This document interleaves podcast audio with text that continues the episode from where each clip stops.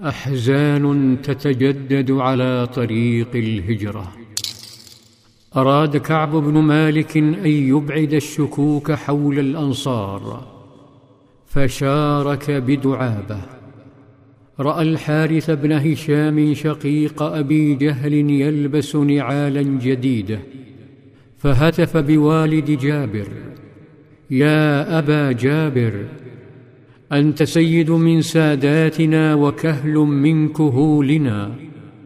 ما تستطيع أن تتخذ مثل نعلي هذا الفتى من قريش فانحنى الحارث نحو نعليه ومد يديه فخلعهما ثم رماهما إلى كعب وقال والله لتلبسنهما.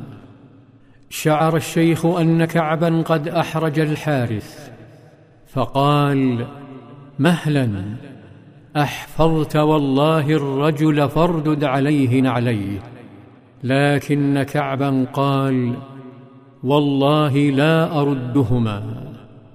ثم همس إلى والد جابر وقال والله لئن صدق الفأل لأسلبنه. أي في الحرب. اطمأن الوثنيون فغادروا منى واستعد الأنصار للرحيل. ليشرق يوم السفر بشمس جديدة وصباح منعش كالمطر. غادرت رواحل الأنصار لتزين يثرب لاستقبال حبيبها. نخيلها السامقات تتمايل تطلعا وشوقا إليه. يثرب تنتظر نبيها الذي سيغير العالم. سيجعلها عاصمة لأعظم دولة في التاريخ. بعد أن كانت بلدة يتفاخر أبناؤها بنحر بعضهم من أجل دابة أو حتى مزحة. يثرب ملت من تقاتل فلذ أكبادها ومن النوح وسكب الدموع على أجداثهم. ها هو نبي الله صلى الله عليه وسلم يمسح دمعها يبعث إليها بمعلمين.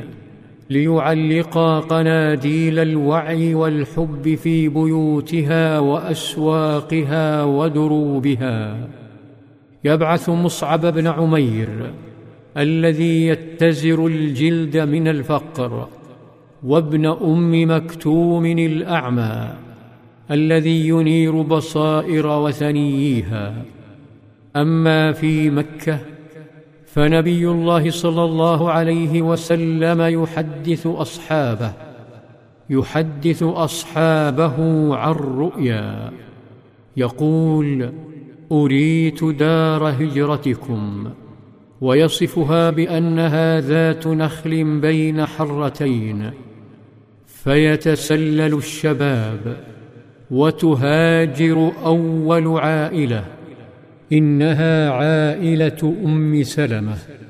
ها هي قد استوت على ظهر بعيرها فيناولها زوجها طفلهما سلمة ثم يأخذ بزمام بعيرها وينطلق بها. وفي الطريق يفاجآن بمجموعة من الرجال تعترضهما. ثم يأمرون أم سلمة بالنزول ويتقدم أحدهم فينزع الطفل منها وهي تبكي. ما هذا؟ ألا تكف الوثنية عن إلحاق الأذى بهذه المؤمنة؟ طعن أبو جهل أمها سمية فصبرت. عذبوا أخاها عمارا فصبرت. ضيقوا مكة فتركتها لهم وهاجرت إلى الحبشة.